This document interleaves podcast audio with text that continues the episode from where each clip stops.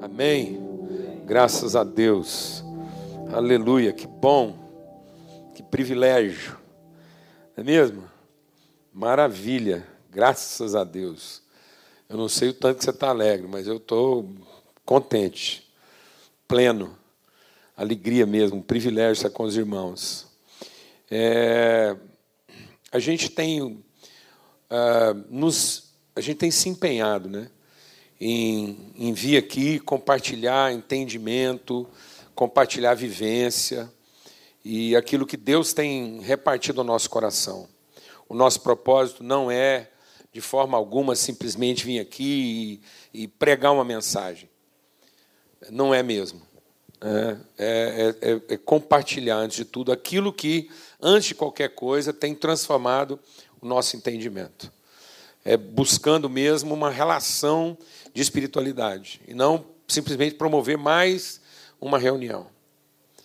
E o que eu quero compartilhar com vocês hoje, sim, é é sem dúvida alguma aquilo que de mais essencial Deus tem trabalhado no nosso coração. É, e Deus tem dado essa palavra né, sobre transmissão, aquilo que foi compartilhado. O que de mim recebestes, compartilha, reparte, ministra, leva para outros, transmite. A gente quer compartilhar um pouco sobre esse conceito de transmissão à luz da palavra de Deus. Eu queria convidar você a ler, abrir aí comigo, está lá em em Lucas, no capítulo 2. Lucas, no capítulo 2. Eu acho que esse é um texto assim que está todo mundo meio acostumado a só abrir esse, esse texto aí no Natal.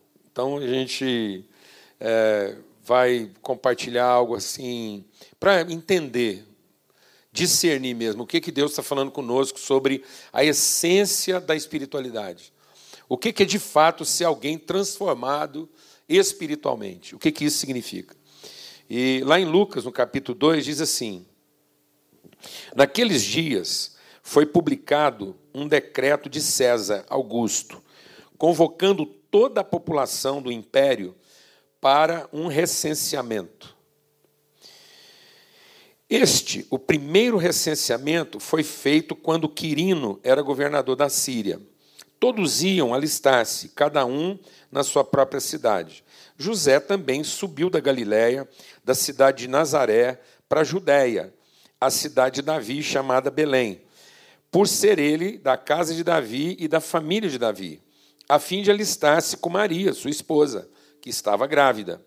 Estando eles ali, aconteceu completarem-se-lhe os dias. E ela deu à luz o seu filho primogênito enfaixou e deitou numa manjedoura, porque não havia lugar para eles na hospedaria. Amém. Amados, o Evangelho é para transformar o nosso entendimento a respeito de identidade, natureza e propósito. O Evangelho não é para pautar nosso comportamento. Salvação não é uma questão de ordem. Salvação é uma questão de natureza. Então, a salvação não é um comportamento, não é pautar um comportamento que nos torne merecedores de alguma coisa. Então, viver em santidade, viver a vida com Deus, não é ajustar o comportamento para que, ao fim, o meu comportamento sendo aprovado, eu seja premiado com a salvação. Então a salvação não é o prêmio de Deus para aqueles que se comportaram bem. Salvação é um estado de identidade, é a pessoa que eu me torno. Então, o principal e mais essencial objeto da salvação é transformar em nós o próprio entendimento que nós temos de nós mesmos, da nossa relação com Deus o que, que Deus tinha em mente ao nos ter feito, ter nos criado, e qual é o propósito disso? Como é que nós cumprimos a eterna vontade de Deus? Um homem muito sábio chegou para Jesus, o Nicodemos, e ele falou: O que, que eu posso fazer para herdar a vida eterna?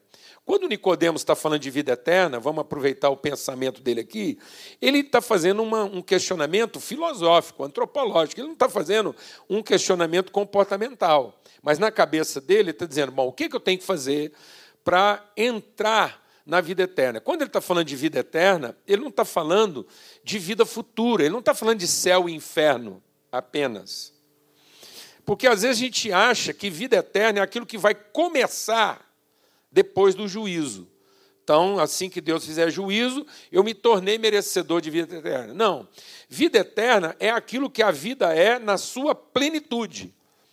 Eternidade é aquilo que a vida é. Uma vida que não é eterna não é vida, é existência. Então, às vezes, a gente confunde existência com vida eterna. Então, a existência é pautada no tempo e na distância, mas a eternidade ela é determinada na sua essência. Então, qualquer vida que possa ser interrompida não é eterna. Então, a morte não pode contra a vida que é eterna a morte não tem poder contra a vida. Por isso que quando Cristo revela a vida na sua plenitude, a morte não tem poder contra ela. Por que, que nós vivemos ansiosos a respeito do futuro? Porque nós entendemos a vida a partir da existência e não da sua essência. Então, muitas vezes, eu estou preocupado com o meu futuro, porque eu não tenho noção da minha eternidade. Foi isso que ficou confuso na nossa mente. Então, quando Deus nos fez e nos abençoou, Ele nos abençoou para sermos expressão plena de vida. E o diabo veio e nos confundiu. Ele colocou em nós uma crise de identidade, fazendo a gente pensar que a vida era um artigo futuro, que aconteceria a partir daquilo que eu pautasse com comportamento. Se eu fizesse alguma coisa, no futuro eu acessaria essa vida e a vida deixou de ter para mim agora, no momento presente, o seu significado de plenitude. Nós passamos a contar o tempo como se isso fosse vida. A vida é naquilo que ela significa e não no tempo que ela dura. Então eu posso durar muito tempo e não ter vivido nada. E eu posso durar alguns segundos e ter vivido a vida na sua plenitude. Então ninguém vive muito ou vive pouco. As pessoas ou vivem bem ou vivem mal. Ninguém dura muito ou pouco. Porque alguém pode durar muito pouco e ter experimentado a vida na sua plenitude. E alguém pode ter durado muito e nunca ter entendido o que a vida é. Porque estava sempre preocupado em encontrar isso no futuro. Então, quando eu não entendo a vida, eu tenho medo de perdê-la. Eu me aproprio de alguma coisa e me fico na obrigação de defendê-la. A vida não tem que ser defendida. A vida nos defende. A vida nos defende de nós mesmos, da nossa ignorância, das nossas carências, das nossas ansiedades. Quando eu encontro a vida eterna, eu estou guardado de toda a minha ignorância e de toda a minha rebeldia. Por isso que quando Jesus responde, ele não responde bem o que Nicodemos perguntou. Ele responde aquilo que Nicodemos precisava saber e não o que ele queria entender e controlar. Então Jesus diz: Olha, Nicodemos, para você entrar a dimensão da vida na sua plenitude, na sua eternidade, você tem que nascer de novo. Você tem que entender você mesmo a partir de uma outra natureza. Você nunca vai entender a vida na sua eternidade enquanto você pensar na forma natural e humana que você pensa. É por isso que Paulo diz: se eu quiser experimentar a perfeita, boa e agradável vontade de Deus, eu tenho que sacrificar a minha maneira natural de pensar e eu preciso então ser tomado de um novo entendimento, ter iluminados os olhos do meu entendimento. Aí sim, eu vou experimentar qual é a perfeita, boa e agradável vontade de Deus. Por isso que a graça não nos salva estabelecendo um código comportamental. Paulo, escrevendo a Tito, ele diz que a graça nos salva educando a viver. E muitas vezes eu não estou recebendo o Evangelho como um princípio de educação espiritual. Às vezes nós estamos nos apropriando do Evangelho como um rito de comportamento religioso. Amém. O Evangelho não veio para garantir uma religiosidade correta. O Evangelho veio para nos revelar o que é a verdadeira espiritualidade. Para que a gente finalmente seja a pessoa que a gente foi feito para ser. E não que a gente fique tentando agradar a Deus com o comportamento, pensando que Ele vai premiar mais quem se comportou bem e vai punir quem se comportou mal. Na verdade, Deus não vai punir ninguém. Porque Deus não leva em conta os tempos da ignorância. As pessoas vão punir a si próprias, na medida em que, tendo revelação da verdade, se rebelaram contra ela, preferiram o caminho da religiosidade. Então, quem trará juízo sobre si é o rebelde. Porque ele teimou em criar um estilo de vida que fosse contrário àquilo que Deus chama de vida. Então Deus não vem para abençoar a vida que eu planejei. Deus não é abençoador dos meus planos. Deus tem planos que são a minha bênção. E quanto mais eu estiver harmonizado com o plano de Deus, tanto mais eu vou desfrutar, viver e manifestar isso na minha forma de viver. Amém? Então é uma questão de significado. Se eu não se eu não abrir mão, se eu não sacrificar minha maneira humana de pensar, eu não vou entender o significado das coisas. As mínimas coisas para mim não terão significado. Por isso que a palavra de Deus diz que Deus abomina a reunião solene. Deus abomina a nossa solenidade em se reunir. Muitas vezes a gente acha que por causa do nosso tom austero, a nossa religiosidade, a gente ainda acha até hoje que nós vamos acertar no rito que vai agradar a Deus, de modo que ele possa abençoar o culto. Vou falar devagar, porque às vezes você não entendeu. A gente ainda aposta na ideia de que nós vamos descobrir o rito que vai agradar a Deus para que ele possa abençoar o culto. E Deus deixa claro que ele abomina a reunião solene. Ele abomina essa forma que nós achamos que nós encontramos de seduzi-lo a nos favorecer. Porque Deus é um pai de família. Ele não tem prazer na reunião, ele tem prazer no encontro. Se nossas reuniões não estão produzindo o encontro, elas são perda de tempo. Então não vem aqui para ter certeza de que eu estou participando de uma reunião que, dando certo, Deus vai abençoar. Eu venho aqui para me encontrar espiritualmente com aqueles que, buscando esse encontro, vão discernir no encontro qual é a vontade eterna de Deus para a vida de todos nós. Então, isso é um encontro espiritual, isso não é uma reunião religiosa. Amém? O que, que isso tem a ver com esse texto? É porque nós perdemos o nosso significado lá no princípio, na essência, na coisa mais elementar da nossa vida. Nós perdemos o significado daquilo que é o propósito da nossa vida.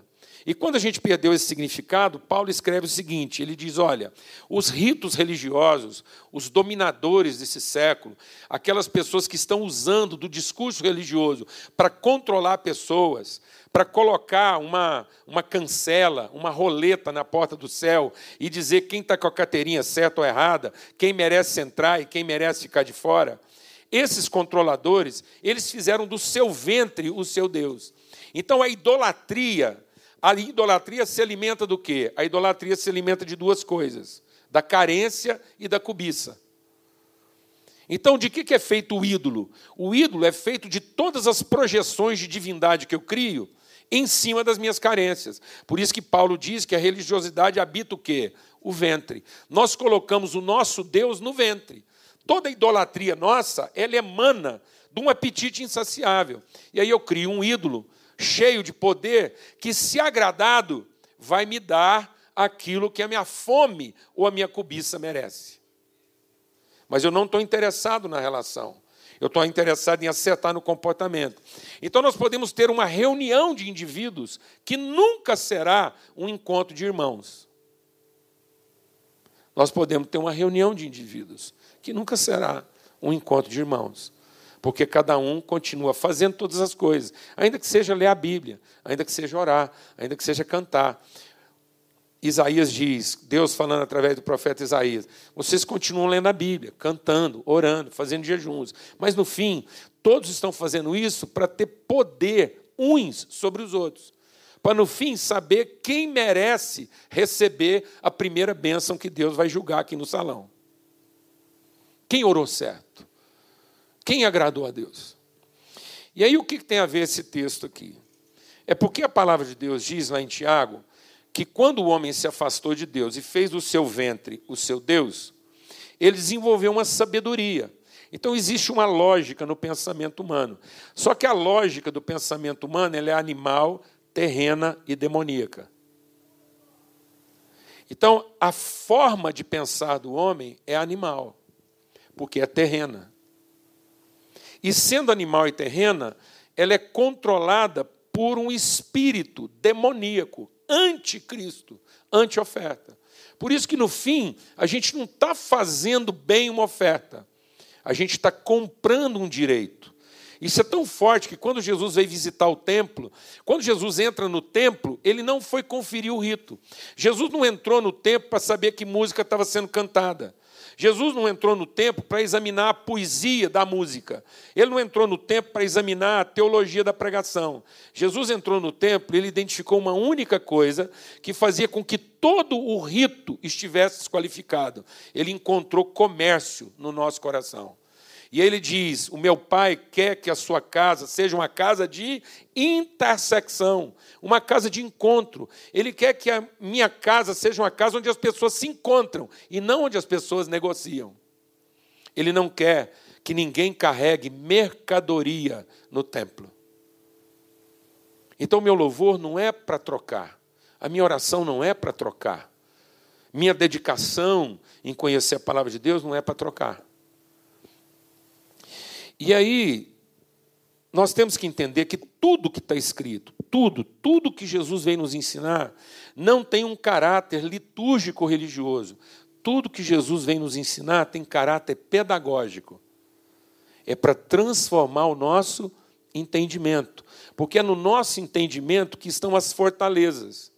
Por isso que a palavra de Deus é poderosa para destruir sofismas, formas de pensamento que têm aparência de verdade, mas não têm o espírito da verdade. Por isso, uma palavra pode ser muito bem elaborada, mas como letra, ela mata, porque só o espírito vivifica.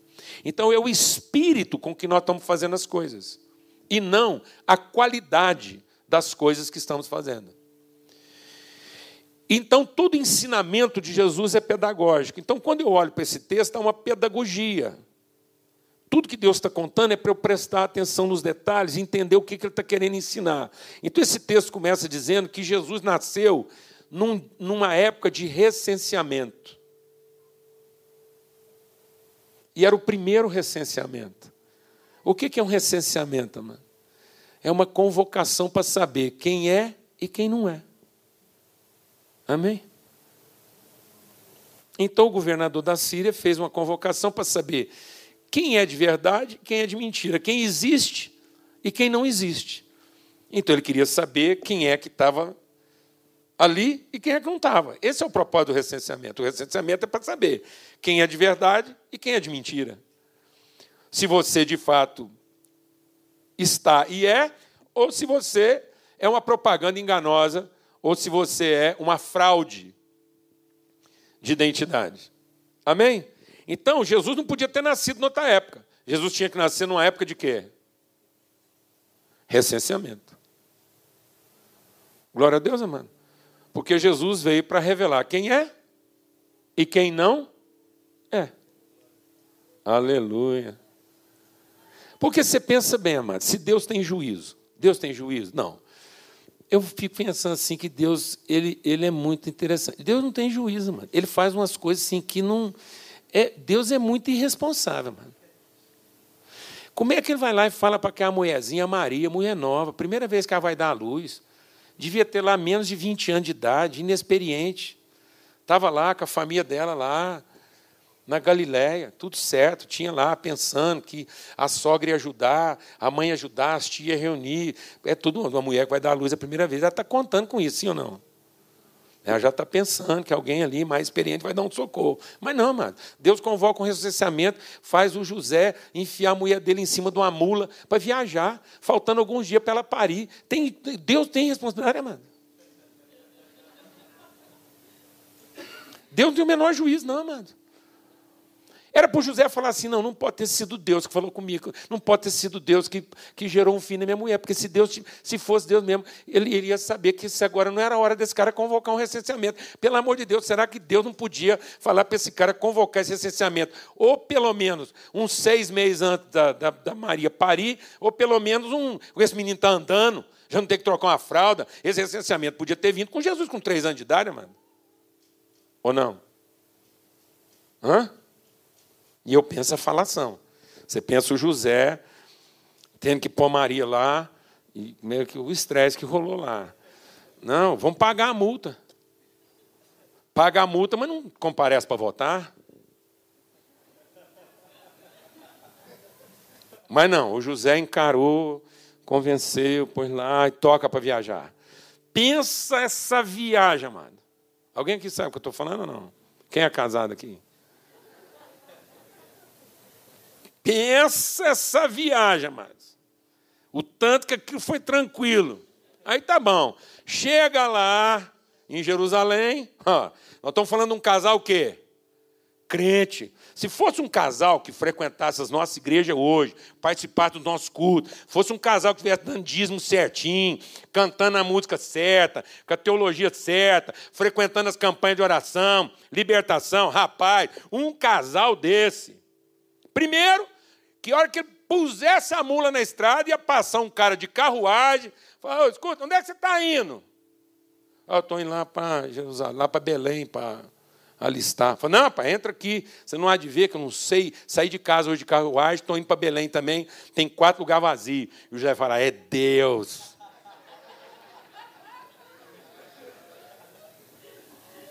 Não, José tinha que estar com o dízimo atrasado. Mano. Tem condição. Ou então ele estava frequentando uma igreja fora da unção. Não, fala a verdade. Fala a verdade. Aí tá bom. Para não bastar, José chega em Belém. O que, que era de se supor? Que José ia procurar um hotel cinco estrelas. Chegar no balcão, o cara olhar nele e falar assim: Pois não. Ele falou assim: Sou José, essa aqui é minha mulher Maria, tá para dar luz. Eu queria um quarto. Aí o cara ia olhar e falar assim: José, rapaz, você é o cliente de número 3.223 e nós temos uma promoção aqui, pá, e solta balão, banda tocando. Ai, vem todo mundo. É, José, José, você ganhou a suíte presidencial. Nós estávamos esperando sua chegada. Aí arruma lá, toca o cara para a suíte presidencial, confortão, Maria lá, comidaça, aquela arrumação toda. Isso é que acontece com os crentes, mano. É isso que acontece com os crentes que estão fazendo tudo direitinho. Fala a verdade.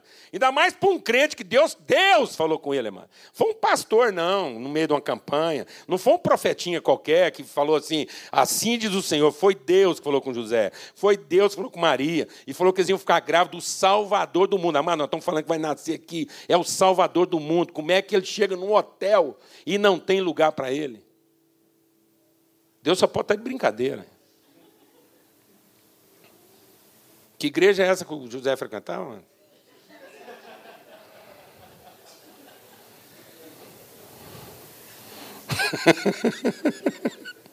Vai, nós estamos ficando é doido. Olha, vou falar uma coisa para vocês. O trem está deixando a gente doido.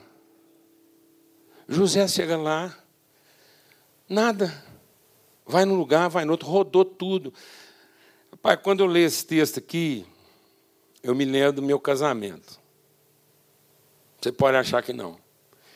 Mas pensa um cara que pensou tudo assim, vou casar com a mulher que eu amo, aquele negócio e tal, sou crente, ela também, nós estamos servindo Deus, arrumei tudo direitinho, falei, vou matar essa mulher na surpresa, na nossa lua de mel. Não tinha hotel na minha cidade que merecesse a mulher que eu casei. Reservei um hotel em Uberaba, grande, novo hotel arrasando. É o melhor hotel que tinha na região. Liguei lá, naquela época não tinha celular, cartão de crédito, sem esquece.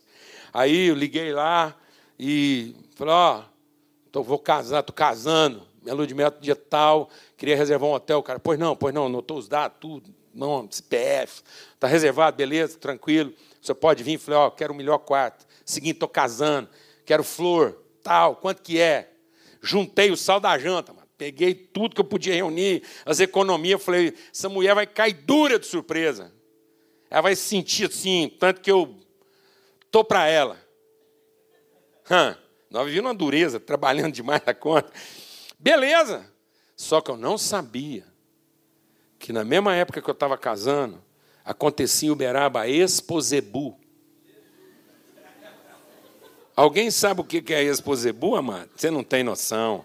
Vem gente do mundo inteiro, companheiro. Vem Marajá, vem nego, da onde você pensar. Só cara montado mesmo, igual a gente faz lá em Minas Gerais. Tinha hotel para ninguém, não, companheiro.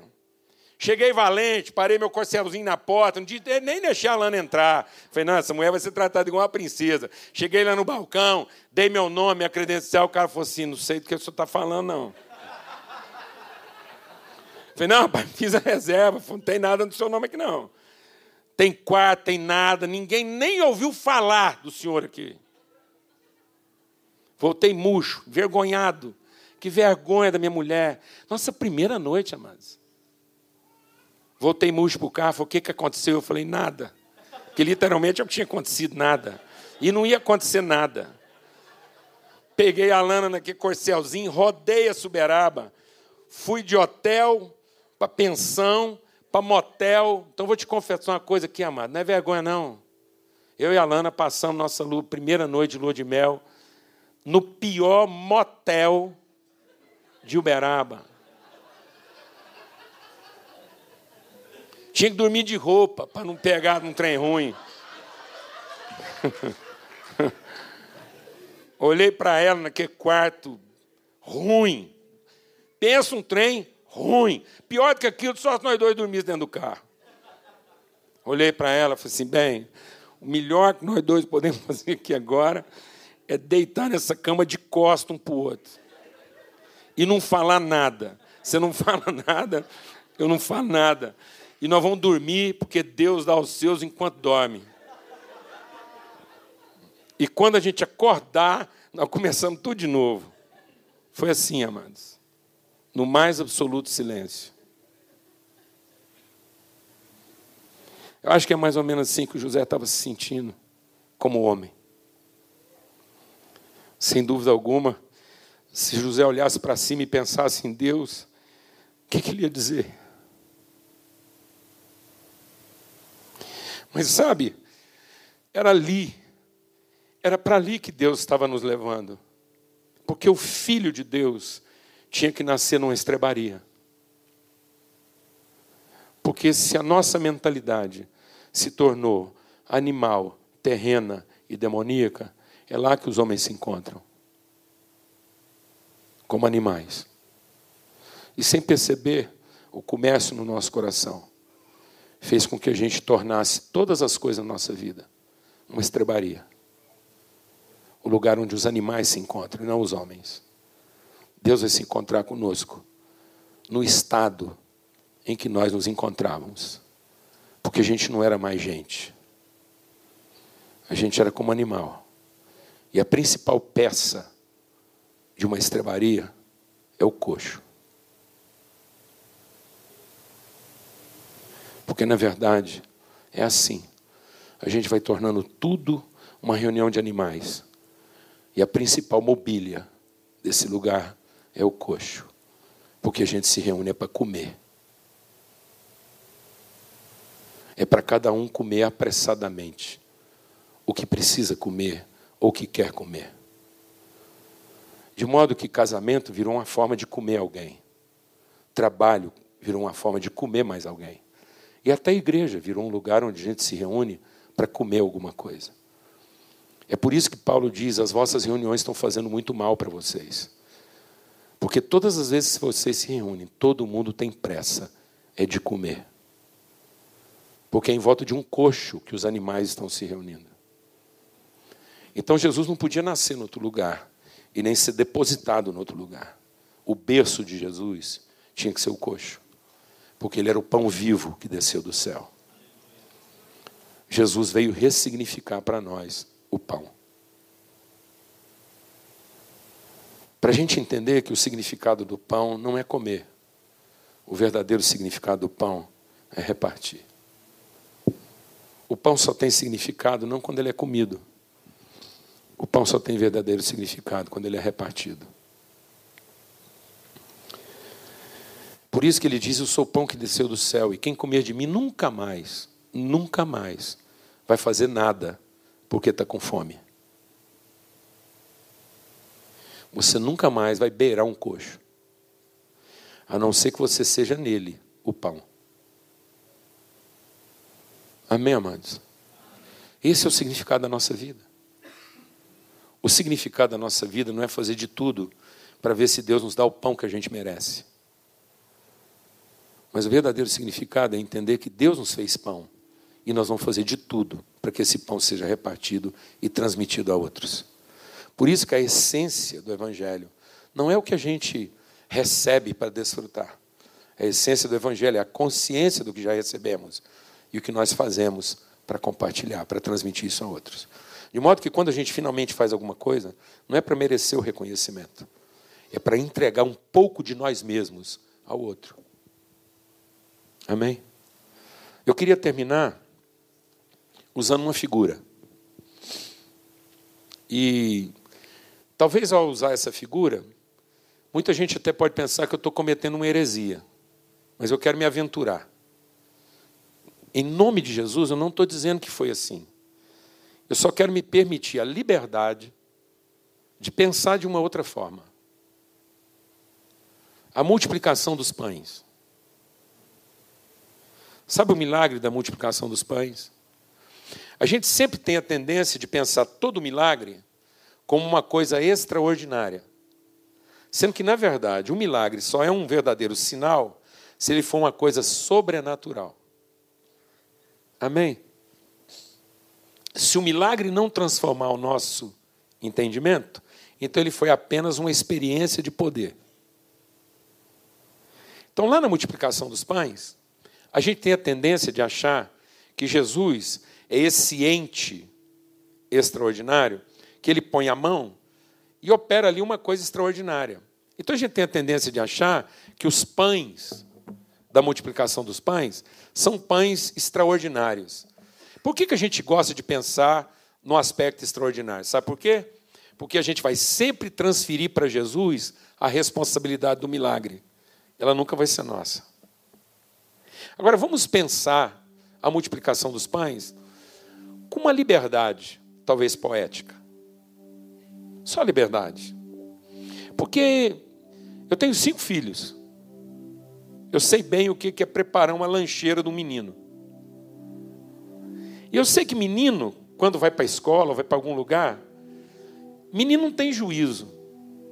Você pode pôr qualquer tanto de comida na lancheira do menino, ele sempre vai juntar mais dois ou três para repartir. A não ser que ele já tenha sido muito corrompido por nós. Mas se ele for só menino, e a palavra de Deus diz que o reino de Deus é das crianças, se ele for só uma criança, o que ele tiver, ele vai repartir com alguém. Então o pai e a mãe daquele menino, porque não consta que o pai e a mãe dele estavam lá. Talvez aquele menino era um menino que gostava de acompanhar Jesus, a multidão, estava ali, e ele via que a multidão quer estar junto. De manhã, a mãe dele sabia que aquele povo que andava com Jesus não tinha juízo nenhum, esse ficava lá pregando, falando de Deus, até passar da hora. A mãe falou: oh, já que você vai acompanhar esse povo, vou arrumar uma lancheira para você. E ela meteu dentro da lancheira cinco pães e dois peixes. Sabe o que quer dizer isso? Quer dizer que aquilo não era comida para um menino. Cinco pães e dois peixes era muita comida para um menino só. O que a mãe dele sabia? O que, que a mãe dele sabia? A hora que esse menino abrir a lancheira, certeza. Então eu já vou mandar para ele e para mais alguém. Mas quando chegou a hora da fome de todo mundo, Jesus falou assim: por que, que vocês mesmos não dão para eles de comer? Ora, Jesus está sendo irônico, amados? Jesus está sendo irônico? Ou Jesus está sendo honesto em dizer que havia comida suficiente naquele lugar? Mas os discípulos pensaram: bom, talvez para mim eu tenha, mas para os outros eu vou ter que comprar. Esse é o nosso problema. Porque toda vez que Deus está querendo nos colocar numa posição de verdadeiramente experimentar a espiritualidade, a gente está arrumando um jeito de comprar. Porque há comércio no nosso coração. Há comércio no nosso coração. A gente está sempre pensando em comprar alguma coisa. Essa é a nossa mentalidade. E é disso que a gente tem que ficar liberto. Mas aí um menino se levantou lá e falou assim: oh, eu tenho aqui cinco pães e dois peixes. Posso repartir com alguém. E aí, quando Jesus levanta aquela lancheira, que era mais do que um menino precisava, mas que era tão pouco para diante de tanta gente, talvez o que aconteceu naquela noite, ou naquela tarde, ou naquela manhã, né, foi na hora do almoço, naquela manhã, talvez o que aconteceu naquela manhã seria bem o que podia acontecer aqui hoje à noite. As pessoas começaram a olhar para dentro de si próprias. E ficaram constrangidas com o gesto daquele menino. E quando a cesta passava, em vez de alguém tirar alguma coisa, colocava o que tinha trazido. E talvez a única coisa que aconteceu naquele dia não foi que aquele pão era um pão milagroso, que você ia quebrando e quebrando e ele nunca acabava.